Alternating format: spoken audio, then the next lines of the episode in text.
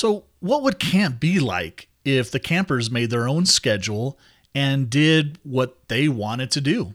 Also, what's the most important thing to focus on during staff training? My guest this episode, Scott Arizala, has the answers to these questions and a whole lot more. Welcome to the Summer Camp Pro podcast. Welcome to the Summer Camp Pro podcast.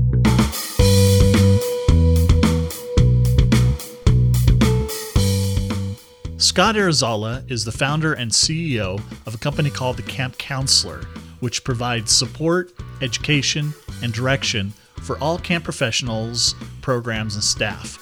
He has been involved with camps and youth development for over 30 years as a camper, counselor, administrator, teacher, and consultant. As a professional speaker and educator, Scott has given keynotes, workshops, seminars, and educational sessions at numerous professional conferences, training events, and organizations. He has a few specialty resident camps, which you'll hear about in the interview. I met Scott at a conference around five years ago. He's a great guy with a real passion for camp and working with camp staff. Uh, Scott, thanks for uh, taking the time out of your busy schedule to do this interview. I'm so excited. You are you're probably one of my favorite people in the camp industry. Oh, thanks, um, Moose. That yeah, I appreciate that. It's it's true, and uh, so I'm really excited about this. Before we kind of get started, if you can kind of give us a little more information on who you are personally, and uh, maybe what got you into camping. Sure, sure. Yeah, I mean, I grew up going to camp. So what got me into camping was, you know, my parents at the uh, at the ripe old age of six decided that it was time for me to go to my first overnight camp. Um, I had been going to the Ann Arbor YMCA day camp uh, since about three, and then at six, um, my parents, in cahoots with my best friend's parents, um, decided that it was time to get rid of the two boys for the summer um, and sent us uh, up north. And here in Michigan, uh, that is 250 miles north of Ann Arbor to uh, YMCA Camp Algonquin. Um, so I started going there when I was six, and, and I really I, I, never turned back. I, I, went from when I was six to when I was about 24 or 25 at Camp Algonquin. Um, you know, went from the, the littlest camper to the director over the course of those years, and, and I just fell in love with the with the relationship um, the relationship between adults and kids, the relationship between kids, uh, the relationship between everybody and the environment. Um, it just felt right. Uh, I went into to college thinking, okay, uh, I want to be with kids, so I probably should be a teacher. Uh, and then somewhere along the line, in the, my first few years of school, somebody, um, a camp director of mine, told me, um, you know, this is a this is like a real job. You know, you can do this forever if you want. And that was kind of that first moment that I had that I really thought to myself, oh, you know, I, I could just do camp. Um, and, you know, I kind of went on from that experience at Camp Algonquin and was a day camp director for a couple years and uh, camp director in upstate New York for a few years. And, and then when I was transitioning out of that camp in upstate New York, that was really when – I really decided I wanted to sort of try my hand at the kind of consulting and training side of the side of the world, uh, or the the camp world, anyways. And so um, I sort of set up shop as as the camp counselor, and and kind of went from there. Um, and and have been doing you know camps, whether it's on the training level or consulting level or running my own camps now. Uh, you know, forever. So, uh, you know, kind of got into that and uh, sort of, sort of the honest way, where I kind of grew up going to camp. And um, you know, you asked me a little bit about you know me, me personally and my family and all that, and uh, it's a good segue because we're we're a real camp family. I mean, my wife and I uh, met at camp. Uh, she she actually grew up at the same camp, Camp Algonquin, so we've known each other since we were kids. Oh, cool! Um, and we actually got married at that camp. Um, hmm. And then this actually this past summer, my daughter, my oldest my oldest child, my daughter, uh, who's six, went to went to Camp Algonquin for the very first time. So Oh, um, fun. Yeah, so so we're a real camp family, and and um, uh, I love being able to share my camp experiences, uh, obviously with my wife, but now my kids. You know, my my daughter Linnea, who's six, went to camp, and my middle son Desmond, who's uh, three and a half, uh, spent the the majority of the summer with me uh, and Linnea at at my camp uh, called Dragonfly Forest, which is out in the the Philadelphia area. Um, and then my youngest uh, son, uh, his name is Griffin. He just turned two. Um, he'll probably be joining us, if not next year, certainly in, in 2017. So, um, so yeah, you know, during the year, I get I get an opportunity to um, work at home and really be here for my kids. And anybody who's who's worked with me knows that I have a pretty hard stop in the afternoon at about 3:30 when it's when it's time to do pickup for all the kids at their various schools and I get to do um, the doctor's appointments and, and all that kind of stuff during the year and then during the summer I get to to uh, go off and be be this wild camp guy. So it's, it's, a it's a nice mix. A do you have the minivan when you go pick up the kids? I do. Well, I do, and unlike most dads, I am very proud of my minivan. I love. I will rock my minivan even if I don't have my kids with me. So, uh, yeah, no, I'm that dad for sure. Driving all around, going to the Y, going to you know soccer practice and all that kind of stuff. So that's great. It's a bit unusual for a professional camp speaker or consultant to actually work at a camp during the summer. So I definitely wanted to find out about the three camps that Scott was involved with. So tell us about um, Dragonfly Forest. Mm-hmm. Yeah, so I, I, run three camps right now. The Dragonfly Forest, I'm the executive director of, of that camp. That I've been with Dragonfly now for this past summer was my 11th summer with them. Um, for most of that time, I was the, I was the camp director, and, and um, in the last couple years, I transitioned into being the executive director. Uh, and that camp is a uh, nonprofit for kids uh, with autism and special medical needs. So we run um, anywhere from three to five sessions, one week sessions, um, and we work with kids who have autism uh, we work with kids who have something called 22q, which is a fairly rare chromosomal deletion disorder. Um, we do a session for kids with persistent asthma uh, and a hematology session. So that usually includes uh, uh, kids with um, hemophilia as well as kids with sickle cell. So I assume you have uh, medical volunteers, medical staff you do, yeah. So the staffing is uh, fairly typical on on the the camp side of things. We you know we have a couple of year round camp directors who work with us all the time. We bring in a couple of seasonal directors. We have um, our middle management sort of team that we call unit leaders. Uh, and then we have um, you know counseling staff, uh, and then on the medical side of things, we do we have we have two medical directors, uh, as well as a just a host of nurses, doctors, uh, respiratory therapists, uh, kind of depending on the session. We get a bunch of different types of folks.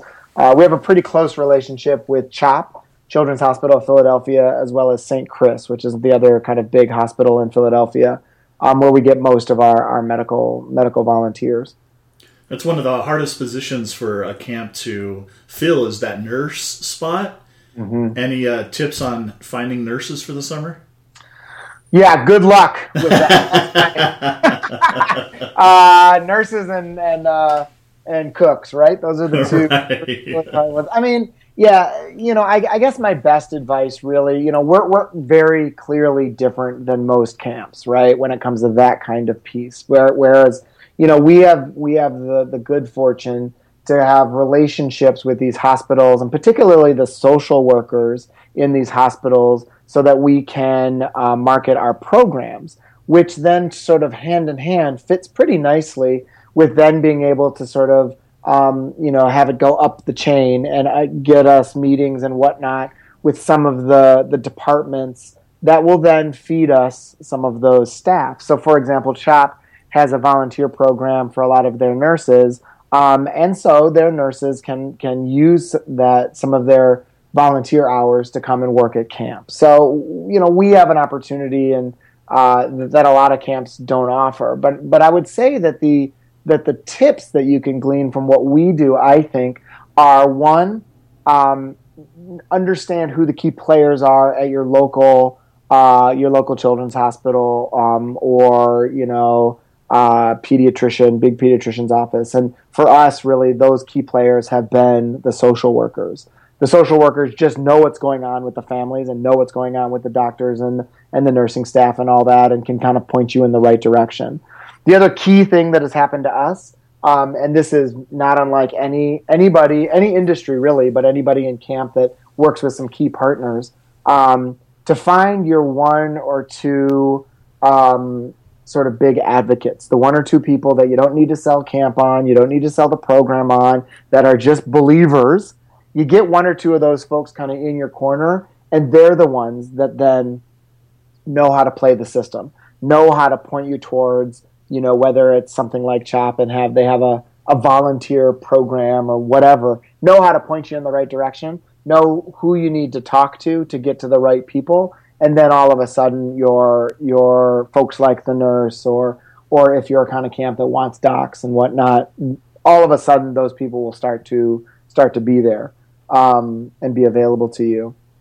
The one thing that I will tell you is almost every camp that I work with that I that I know of um, either has a long history with a nurse or they're sort of constantly turning that over and, and always looking for new nurses. There's very few kind of in between. And um, I think that that when you can create that kind of long standing relationship with somebody, just the better. They start to understand your program more, mm-hmm. they understand you more. And when it is time for them to say, you know what, I can't give you 10 weeks of my summer anymore, they're, they're going to be the ones that have the professional connections to say, well, maybe I can give you two or three weeks, but I know this other nurse that might be able to give you another two or three weeks, so on and so forth. Right, right. I worked at one camp, and uh, it had, of course, a summer program, but also had outdoor education during the rest of the year. And so they had one nurse that just lived on site the whole time, and she had been there for, I think, a decade. Sure. And yeah, it's like I said, she knew the program inside and out, and uh, it was great.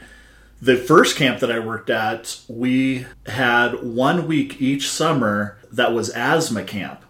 And mm-hmm. the second summer I was there, that particular week, there were forest fires around us. Oh, and so it was just all ash. And yeah. it, of, of all weeks, it was that one week of asthma camp that we had to keep all the kids inside and uh, yeah, it was it was something. Uh, they still had a good time though. of course they did. so you have Dragonfly Forest. Um, what is the second camp that you do? So uh, a few years ago, my wife and my family and I decided to move back home, and for us, that's Ann Arbor, Michigan. And at the same time, um, my business partner, longtime friend, actually my wife's best friend, um, and somebody who also grew up going to camp with us. Her name is Sylvia.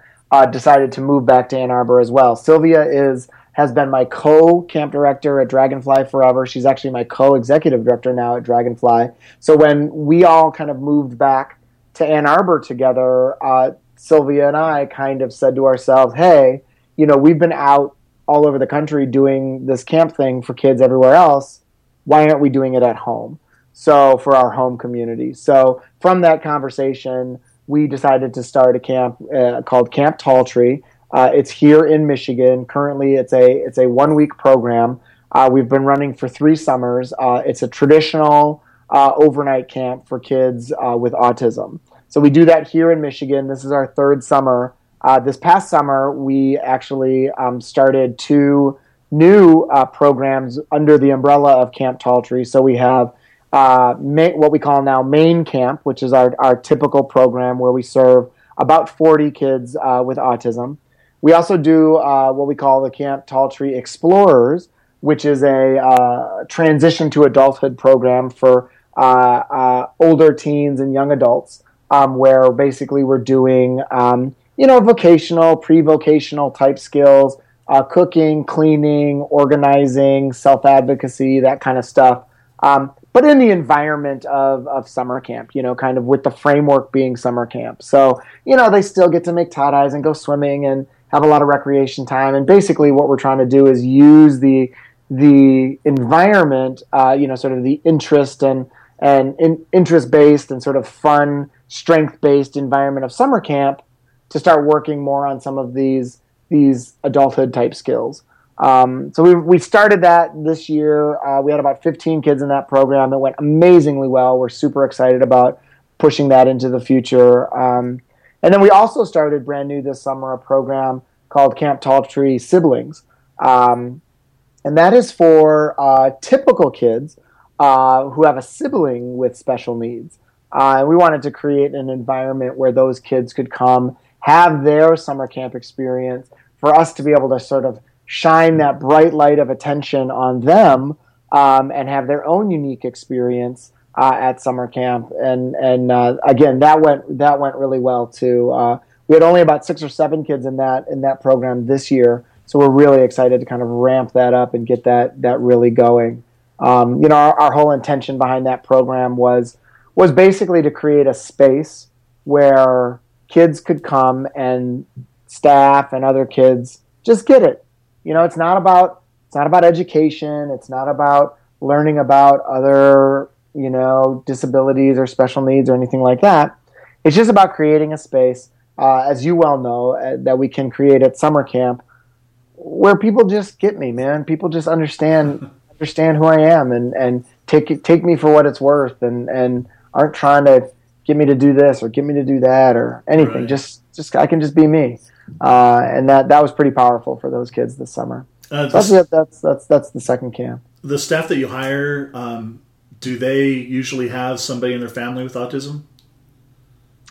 Um, the staff that I hire, no, not necessarily. Uh, that's an interesting question because, you know, you would think with these kind of two camps, right? This this sort of autism based camp and the kind of special needs, you know, medical based camp that that we do at Dragonfly, you would think that, or uh, you know, intuition would say, uh, oh well, he must hire, uh, you know, medical students, um, uh, autism support classroom teachers, or just uh, that people would be drawn to that. Yeah, you know, yeah. folks like that. And, and to be really honest, uh, we don't. Um, not, not not that those folks wouldn't be good camp counselors necessarily, um, but we we actually go after the same people that everybody goes after. You know, you're kind of typical 19 year old that's all fired up and has more energy than anybody else on the planet. Um, you know, those are the people that we want to hire. Now, having said that, of course, you know, when you run programs like this, um, you know, you, you got to be interested in that kind of stuff. Uh, some have been touched by autism or other, you know, medical needs in in their lives. Um, but most haven't. To be to be really honest, Moose, that that, that is very intentional on our part. Um, you know, with both Dragonfly and Camp Tall Tree, uh, you know, at the very beginning of these things, we set out to say to ourselves, um, you know, we are not interested in running autism camp or sickle cell camp or asthma camp. Um, we are interested in creating summer camp for kids who may not be able to be successful elsewhere. Um, and while that sounds like kind of just like semantics and I'm just playing around with the words, you know, that is a very specific philosophy that we've tried to carve out, which then leads us to all these very fairly major things, staffing being one of them. If I if you're a great camp counselor and you fit that mold, man, I, I can teach you you know, the handful of things that you need to understand about autism. I can teach you the handful of things that you need to understand about sickle cell. Um, you know, and fact of the matter is, is because, you know, at least at Dragonfly, we're a medical based camp, you don't need to know much about sickle cell. You don't need to know much about asthma. That's what the doctors are for. You need to be all fired up and want to and have more energy than anybody else. That's the most important part. Yeah, that makes sense. You know, it lines up with just my philosophy on hiring staff for you know your typical camp is that if I find people with the right personality, they don't need experience because I can yep. teach that part. I can teach what they need to do in certain situations, um, the games, how to interact with kids, all that type of thing.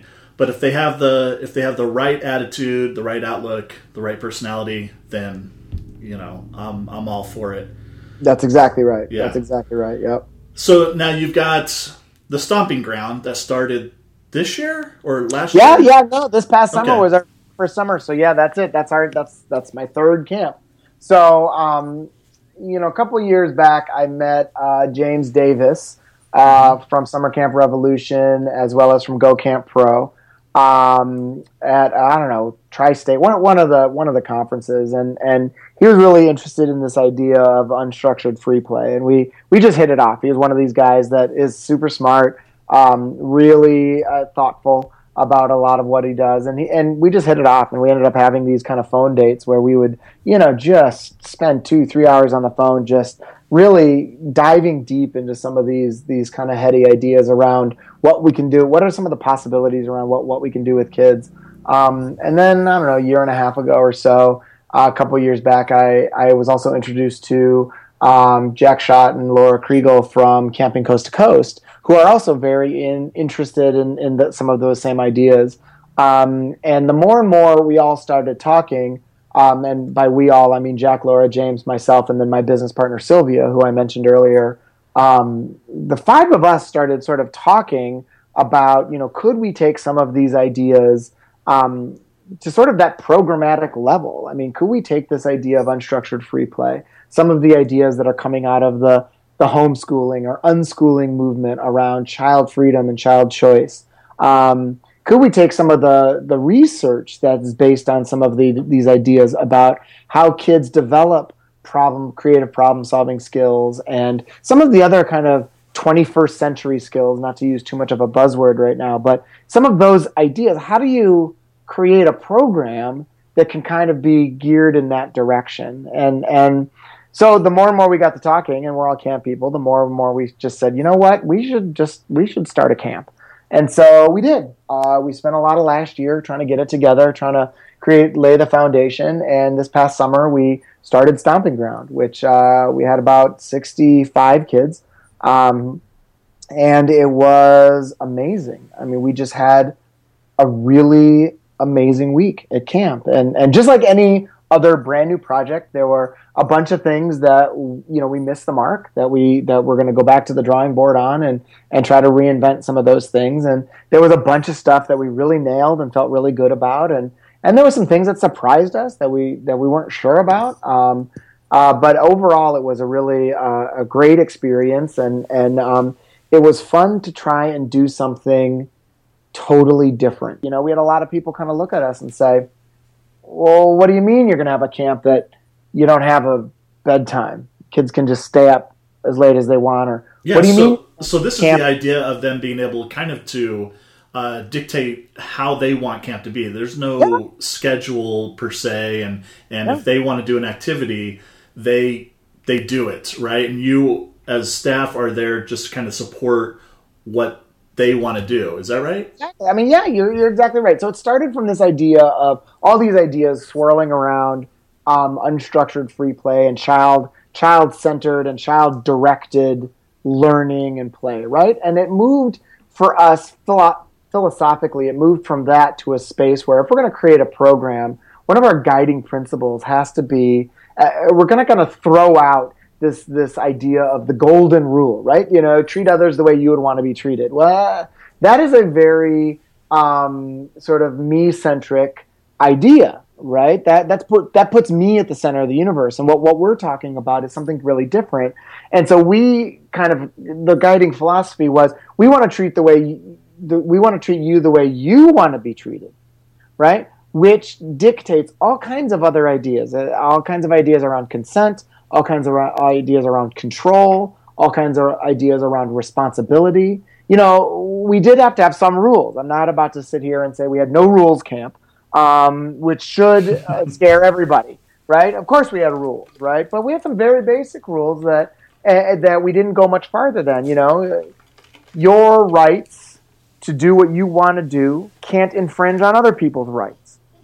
So they get to do what they want to do just as much as you get to do what you want to do. There can be no violence, right? And and and people need to be supervised, right? At the end of the day, those were basically the three rules, the operating rules that we had at camp.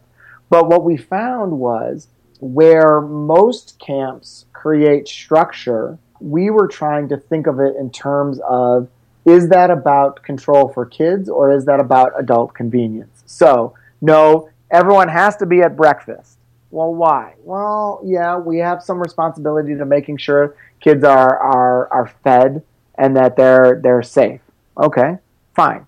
We'll make sure of that, but does that mean they have to be at breakfast? No. Having to be at breakfast is really an adult convenience thing. We want everyone to be at breakfast because we have to supervise everybody, we have to know where everybody is, and so on and so forth, right?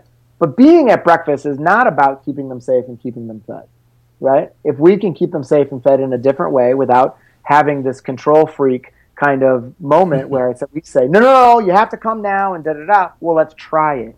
Let's try it. Well, isn't isn't sending kids to bed at a certain time isn't that about keeping them healthy? Okay, yeah, I, I see that, but can we keep them? Can we can we honor that idea in a different way without sending them to bed?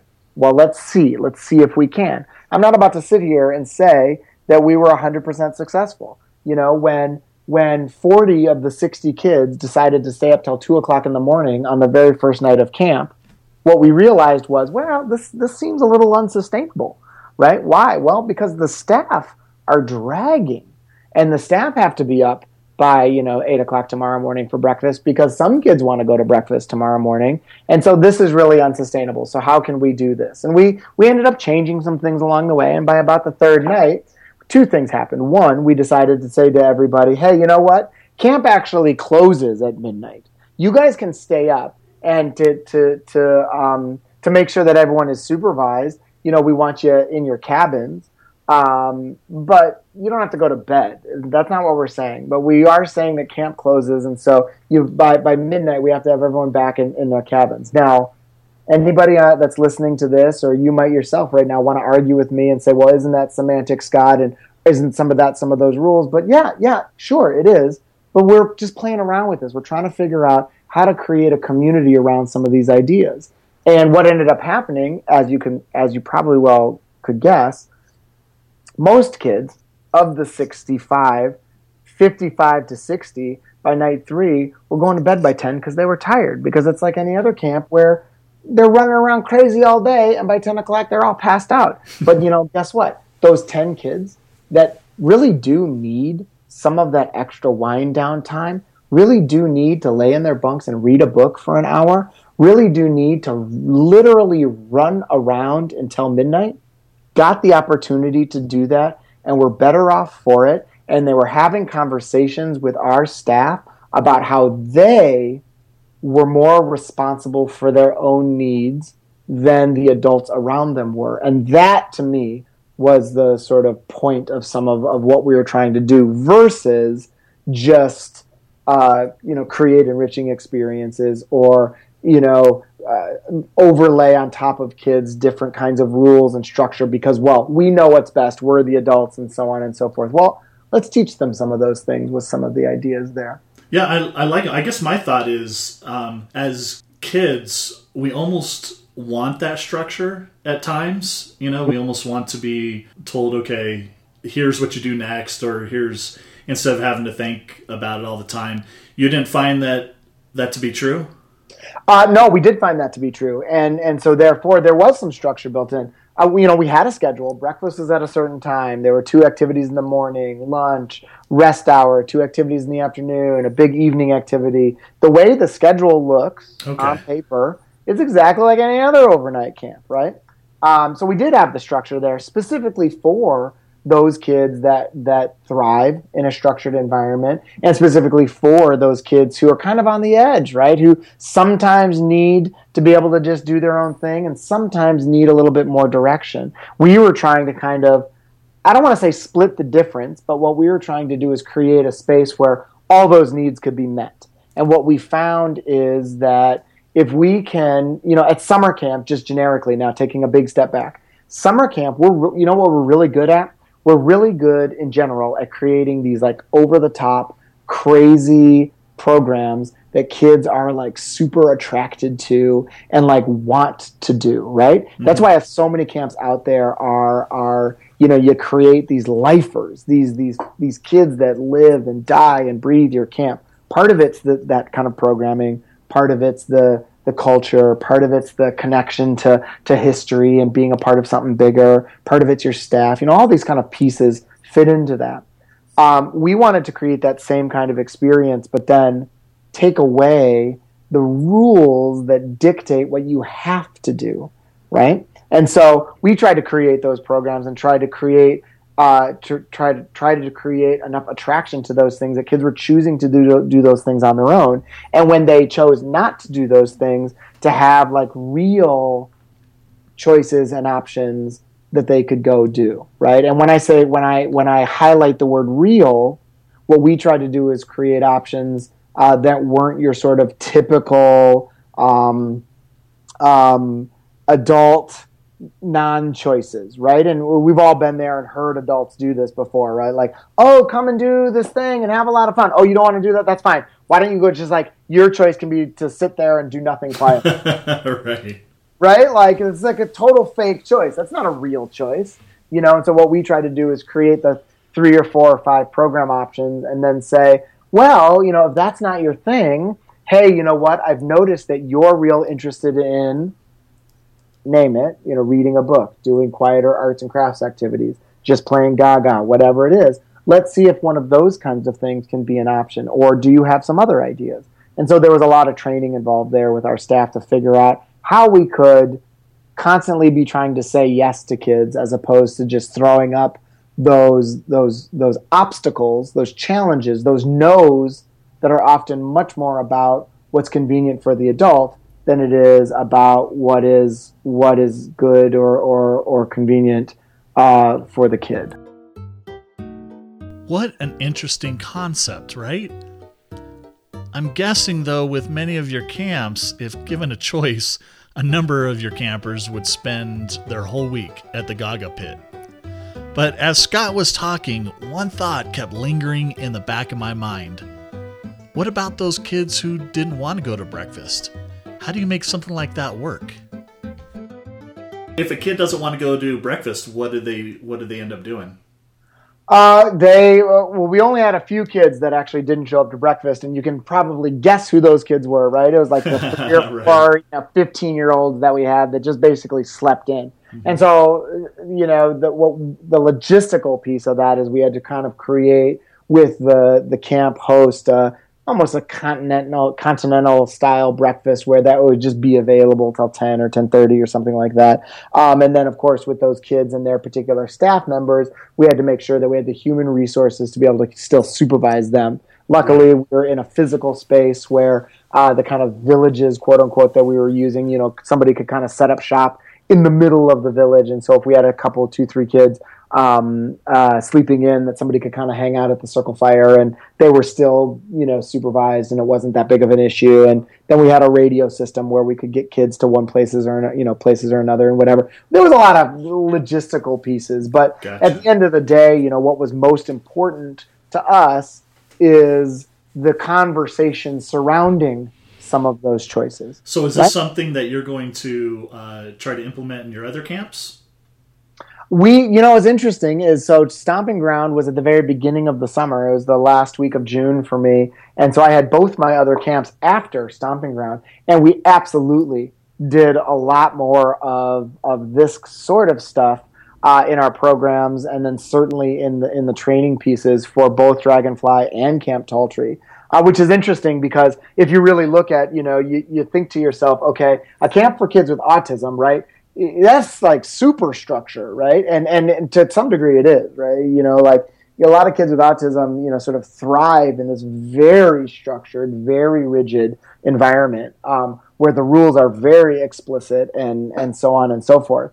Um, but what I found interesting was that the philosophy uh, uh, that we tried to sort of think about and and and and use at Stomping Ground actually is very similar to to how we run Dragonfly and Tall Tree in that um, what we really want for kids is to for them to create some independence and make some choices on their own, but for it to be fun, interest, strength based. So at our at our other camps, if we got a kid who just is not interested in a particular activity, uh, we don't force them to stay. We don't force them to do it and all this kind of stuff. You know, we try to come up with some other options and some other ideas kind of right there. So it looks different. It feels different. Um, but the foundation is very similar in that what we're trying to do is help kids have more control over over themselves. Gotcha. Now, with all these camps, you rent out space, right? You don't have your own. Yeah, yeah, yeah. We lease we lease the facility for all three camps. Yeah, and uh, and that seems to work out well. It does. You know, it comes with its own set of challenges. You know, when you're when you're a guest somewhere else, you know, and you're a camp, you're generally kind of the messiest people around. So it presents its own set of problems, but at the same time, uh, it is um, it takes away a number of problems that most camp directors have that we don't have. You know, I don't have to worry about a lot of facility and maintenance stuff. I'm I'm not constantly, you know, uh, interacting with the maintenance director about the leach field for the you know the bathrooms and all the kind of stuff that a lot of camp directors you know have to worry about. Um, right. So it, it's you know there's pros and cons, but it works it works well for us. So for somebody who's looking to start their own camp, whether it be one week or um, all summer long, this is a good uh, way to kind of start things off is to rent out a or lease out uh, a camp. Yep, I, I would absolutely um, uh, suggest it to people. Uh, it is it's a good I it, it works well. Um, it's a good way to sort of test the waters a bit with your program and your particular population that you are trying to serve and or a different uh, idea that you're trying to, to create with your program. Um, and, you know, frankly, it's also a nice way to support the camp community. Um, you know, there are a lot of camps out there that have absolutely beautiful facilities that are not full and wait, wait listed or maybe only run seven or eight weeks during the summer, which leaves, you know, a couple, two, three week shoulder season of the summer on either end of the, of the summer and whatnot. And to be able to help uh, be a part of, of the wider camp industry by helping to fill camps like that, I also think is is uh, is important. So, and you don't have to worry about it for the rest of the year as well. And you don't have to, yeah, exactly. You don't have to worry about it, and and and you know, you, you you know, you have to deal with some of the headaches that come with it. You can't have everything exactly the way you want it, and you know, sometimes there are other issues going on uh, that are out of your control, whether that's human resource issues with the camp right. or scheduling issues with another program that's in there or their particular program. But you know, all that's all that is uh, nothing new to any camp person. Gotcha.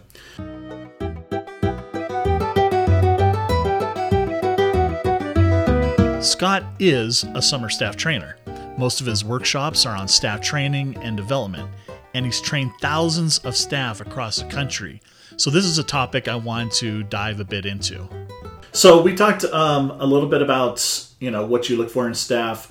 What would you say is the most important thing that camps should focus on when it comes to teaching or training th- that week before camp or the first couple of weeks before camp? Yeah, sure. That's an interesting question, uh, Moose, because that that has changed for me over the years that I've done this. I think there are probably times in my life where I would have said, uh, you know, concentrate more on the quote unquote soft skills versus those hard skills. You know, I really want counselors to be able to know how to interact with a group versus just how to teach archery. Um, I, there, once upon a time, I probably would have said uh, the most important things are the kind of uh, those interactive skills, either one on one or with small groups between a counselor and a, and a camper. Once upon a time, I probably would have added a bunch of stuff about how do you uh, create really positive group experiences for kids because you know at the end of the day, that's you know you could boil camp down to kind of that, right? Like a a bunch of kids in the woods somewhere, right? So it's like it's this positive. We want it to be this positive social kind of experience, and and all those things are important. Uh, don't get me wrong, and you know it's just sort of leading up to this point where it was about to sound like I was going to say something like, "But none of that's important." um, I do think all of that stuff is important. However, in the last probably two or three years, I've changed that whole perspective because because I run my own camps, I see on the ground problems just like every camp director out there sees. I also do all this consulting and training work. So I see all these other camps and I'm privy to all this information that other camp directors and other organizations feed me. And I can I can tell you that just about every issue, I would say well into the 90% uh, of issues, uh, don't necessarily boil down to anything that I just said. Doesn't boil down to any of the soft skills, doesn't boil down to knowing the schedule or how to teach something, doesn't boil down to how do you help kids like create relationships with each other, any of that kind of stuff. Almost all the problems that we have as camp folks, particularly around with our staff, uh, boil down to them working with each other, not working with kids, right? Uh, yes, some of them don't get it when it comes to working with kids and whatever, but some of their major issues that are coming up are really about this whole kind of teamwork atmosphere that we try to create at camp. Um, so, to answer your question more specifically, like currently, one of the things that I'm telling a lot of folks is if you sort of relegate the team building, quote unquote, or team play aspect to that kind of one hour in the afternoon on the first day of training, and then you get to say, hmm, great, we did our team building activity. Now I can check it off the list. You're doing something wrong because teamwork should be should be something that happens uh, well basically all year round but if we're really talking about training from the very beginning to the very end. It's about how we're doing this together right? Yes we need the buy-in on why we're doing it. Yes we need the the where and then the what and all that kind of stuff of, of what we're trying to do all the mechanics of it. Um, and we certainly need some skills to be able to uh, interact with kids who are homesick or are bullying or are um, having a wonderful day and all that kind of stuff. Uh, but I think the thing that we are missing currently in a big broad stroke of our training is the fact that we do this together. And we need to really think about that and train specifically to that because your average 19 year old who works at your camp out there may have great energy, may have great ideas about games, may have a very intuitive way of connecting with a kid who's not feeling their best, right?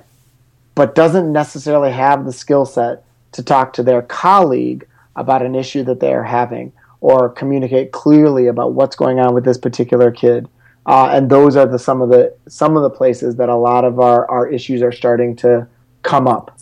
And, and how do you train that? Well, for me in particular, uh, every, everything is a is a quote unquote team building activity. So whether we are sitting in a lecture just listening to Scott talk, whether we are doing some activity, whether we are um, doing hands-on work as far as getting out there and and setting up camp, whatever it is that we are doing, I tell my directors and the people who run training that we are going to frame it in this idea of teamwork, right? And so we're going to do a bunch of physical setup of camp. Great. I want you to think about breaking them down into the groups that they are actually going to be working with and doing some manual labor stuff, right? Because there is nothing like a shared experience to build a relationship. Uh, mm. If we are going to be doing some sort of lecture, great. I want them to, uh, when we split up into small groups and workshop or brainstorm a particular idea that comes out of that lecture, one of the debrief questions or one of the small group questions that we're going to be kind of working on is how do we take this idea and how do we know how to do that idea together or as a pair working with this particular cabin group right? So like swinging back around in our some of our debrief or some of our workshop kind of questions swinging back around to that idea of how are we doing this together? Even as as detailed as when my directors are doing their um, midsummer and end of the summer evaluations with staff right? You think okay evaluation this is the one place where it really is about this individual it's not about the rest of the group i actually say nope that's wrong for every thing that you want to talk about that that is a person's strength, I want them to have to identify how the people around them play into that. So if I'm you know, if I'm that counselor that is just over the top, I can get everyone's attention, I can lead a huge group activity, I can do all this great stuff.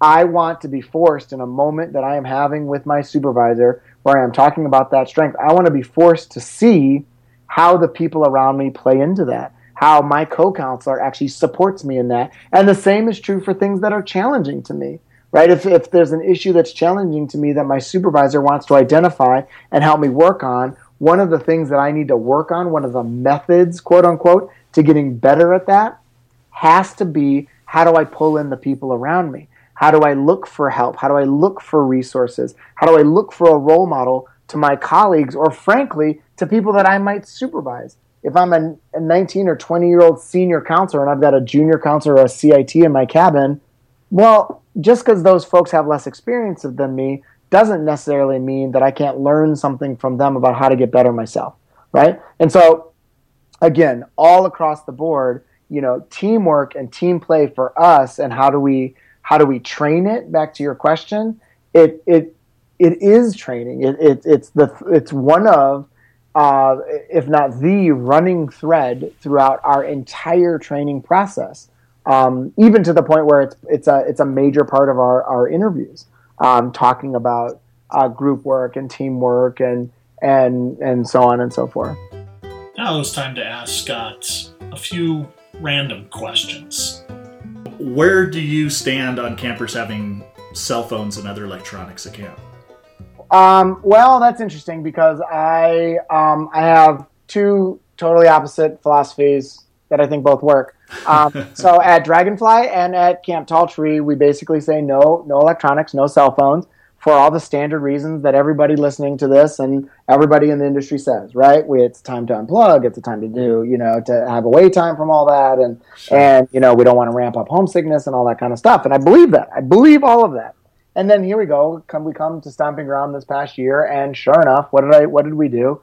We said, yeah, have whatever you want you can bring whatever you want. we're not responsible for it by the way but if you want to have a phone or whatever bring it and we made it incumbent upon ourselves to create a space where kids could a be okay with that and b uh, where they could make some choices on their own to not have their phone and not just look at their ds and not just have their ipad out and sure enough that is what happened when you give kids the space to self-regulate they do you can't be lazy about it. You can't just say, "Oh, you know, you can have your phone.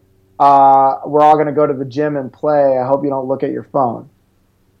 Right? I mean, because yeah, of course it's going to be like, "Well, this sucks. I'm just going to look at my phone."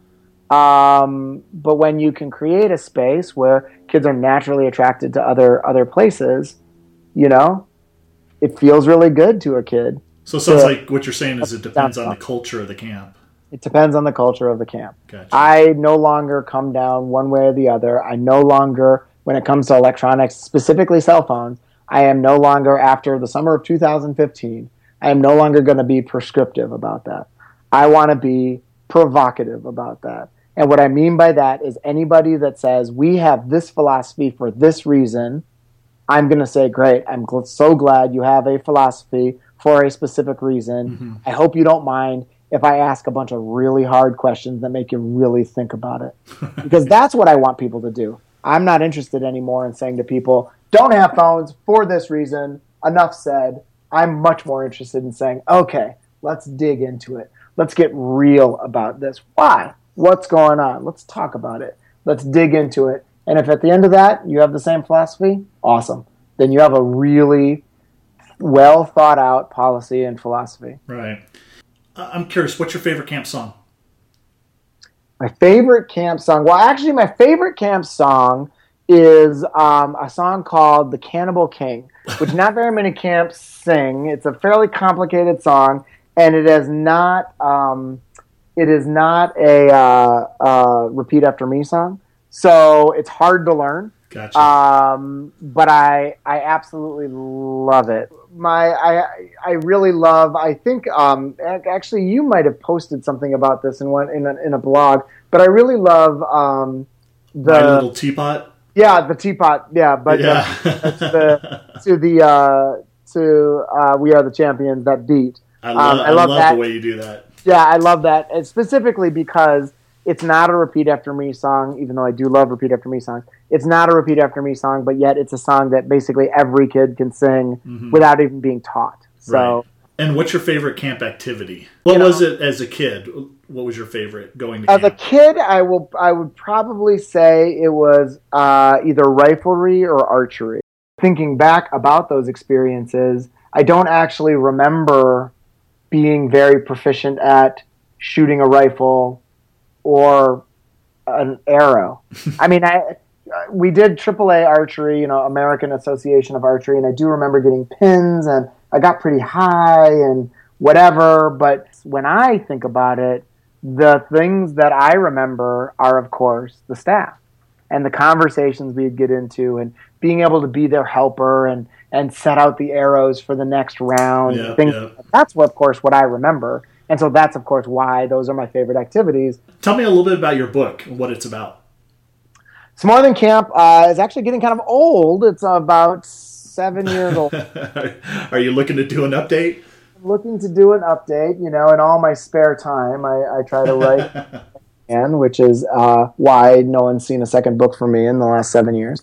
Um, but more than camp is really about. Uh, it's a really a youth development book. It really looks at the best practices of working directly with with kids, and so it goes through ideas like. Uh, communication and problem solving and difficult conversations and behavior management ideas pretty much it's it's it's a book for frontline staff um, about working directly with kids. The the the way I tried to write the book was um, using a voice that is speaking directly to that group, uh, knowing that probably ninety nine percent of the people who read that book will be that group's supervisors, will be the directors and the program directors and assistant directors. But I tried to use that voice because I felt like that would be one that all of us could identify with.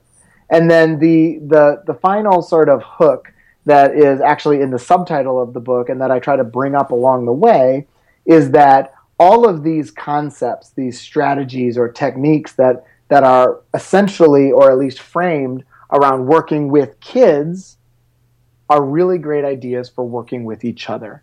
So if we're going to talk about something around communication and best practices around being very clear with your expectations, well, that's great, and I really want every counselor out there to be able to do that. But wouldn't that be awesome if we could do that with all of our colleagues? Wouldn't it be awesome if we knew how to do that with our supervisor? Wouldn't it be awesome if we knew how to do that with our parents and anybody else, right? So th- those are those are some of the other uh, ideas that I sprinkle in through the book to try to frame it so that it can be ultimately fairly useful in kind of where whatever situation you're in. Got it. So you've got the book for the frontline staff, and then you've got the uh, directors camp retreat for the directors and so that weekend what does that look like yeah yeah so directors camp is something that i run with uh, chris thurber and steve mcguire who are also two you know two other uh, camp consultants and trainers. And um, basically it is uh, kind of exactly what it sounds like. It is directors camp. So we we post up at a camp for a long weekend from a friday afternoon to a sunday afternoon. And uh, we basically do a weekend of professional development where we talk about uh, things um, in terms of uh, organizational development, leadership strategies, behavior with campers and staff, dealing with parents, you know, all the sort of issues that every youth development professional, um, whether you're running a summer camp or an uh, after school program or really anything, kind of struggle with. And, and we come and we keep it really small. It's, it's 30 participants and under. Um, and it turns out to be uh, some of the best professional development that any of us really get to do over the course of a year because we don't have to worry about your typical sort of conference setting and or your typical professional development setting where there may be competing sessions the you know all of our technology is out and all over the place where we're constantly being pulled in all different directions. Here we are just at camp you know so we all eat together we all stay in cabins together we have recreation time together. And you know if we're talking about one thing and the group kind of wants to keep going huh, we just keep going um, so it's a really nice opportunity to do professional development in a totally different environment than all of us are used to but an environment that we're all very comfortable and familiar with. And where does it take place? Uh, for our first five years, it was at YMCA Camp Belknap, uh, which is in New Hampshire, and this past year was at Camp Wingate Kirkland, which is out on on on uh, Cape Cod in Massachusetts. Okay, is that where you plan on having it next year as well? Yeah, plan on going back to Wingate Kirkland next year, um, and we've been approached by a couple of other camps in, in regionally in different areas, and we might try and do like a Directors Camp West or a Directors Camp South or something like that in the future. But right now, we're we're we're sticking with Wingate Kirkland for at least a, another couple of years. So with only 30 spots, um, when do you open registration for that for uh, 2016? Uh, we will open registration probably sometime in November. Um, right now, we're basically just working through the potential dates. It's, it's always either the last weekend of September or the first weekend of October. We try to respect some of the major Jewish holidays that are right around then. And then also, um, both Steve and Chris. Uh, Steve is a is a high school teacher, and Chris works um, in uh, uh, at Phillips Exeter Academy. Um, uh, so you know we try to respect basically the school schedules as well, gotcha. and so they're kind of working through what that means. And so it'll be one of those two weekends. As soon as we know, we open the registration, and we typically close it by um, May, June. Uh, we're typically full. And you have your whole consulting side. What if a camp wanted to um, hire you to consult? What what's your specialty? What's your area? Um, if a camp calls and says, well, well, Scott, what's your favorite stuff to do? If, you, if we called and said, hey, will you do the greatest hits? What would that be? um, most of it really comes down to behavior management. I, I am very, uh, I, I, I, I'm very in tune with that stuff. I love the behavior management aspects. And, and frankly, in my opinion, so much of interactions between adults and kids at camp is centered around their behavior, both good and bad. And so having some real tried and true strategies right there uh, is very important for, for, for our frontline staff. So those are some of the things that I do. That's great. We've got, well, we're coming into, I guess, in January, February, March, the conference season. I assume you're going to be at a few of those. Absolutely, yeah. I'm going to be at the very least at Tri-State, ACA Tri-State, and ACA National okay. um, this year, and I'll probably be doing a few other ones. Um, but yeah, I'll be around if people want to come check me out. I'd love, I'd love for them to come and say hi. How else can uh, people get a hold of you or reach out, uh, whether it be social media or your website? Yeah, best way is my website. I'm I'm not as good as some of you folks on social media. I try really hard, but you know, that's just one of the things that I just know I need to get better at. But yeah, my website is thecampcounselor.com. Uh, and there's a there's a uh, contact me kind of right there, and that that's that's usually the way people get at me is is through through my website. And I'll link that uh, in the show notes uh, to your website. Thank you so much for uh, taking the time out of your busy schedule and uh, away from the boys who are napping right now. That's right. That's right. No problem. No problem. Moose, thanks. I really appreciate your your invitation, and this was a lot of fun. I'd love to do it again. Well, there you go. I hope you enjoyed that interview with Scott Arizala. And all the things that we talked about will be linked in the show notes. And you can find the show notes at summercamppro.com slash episode 5. Arg, shiver me timbers. I was about to set sail when I almost forgot. It's time for announcements, you scallywags. okay. All right, announcement number one. A lot of you know that I have ebooks in PDF format available for purchase on my site. And these are full of the best ideas that have come out of the monthly email roundtables that I do. Uh, but what's really cool is that three of those books are now available in hard copy formats on Amazon. And those three are 100 outstanding summer camp program ideas. That's the first one. The second one is 101 ways to create an unforgettable camp experience. And the third book is a collection of color war tips, tricks, and great ideas. And it is full of great ideas for both resident camps and day camps to uh, enhance or to start a color war program at your camp. I will have links to those three books on the show notes page. The second announcement I have is I know I've said this before, but there are two great Facebook groups that all camp professionals should be a part of. The first one is for all uh, people who work in summer camp, whether it be resident camp or day camp, and that is the Summer Camp Professionals Group. And that's run by Travis Allison. It's a closed group, so you have to request to join. As soon as he sees that, he will go ahead and let you in.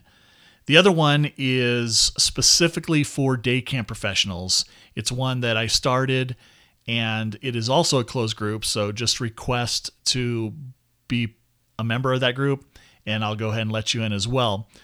And both of those groups uh, I will link in the show notes as well. Again, the show notes can be found on my website, and that's summercamppro.com slash episode five. And finally, let people know about this podcast and the other resources uh, that are online for camp professionals. There are plenty of youth organizations uh, like Parks and Recreation Departments, Boys and Girls Clubs, JCCs, where a lot of the supervisors, directors, specialists don't know about American Camp Association or any of the resources that are available to them. So it would be great if you are in one of these industries to let them know what is out there so that they can improve their camp programs as well. All right, so that's all I have for you guys. Uh, have a great week, and I'll see you on the next episode.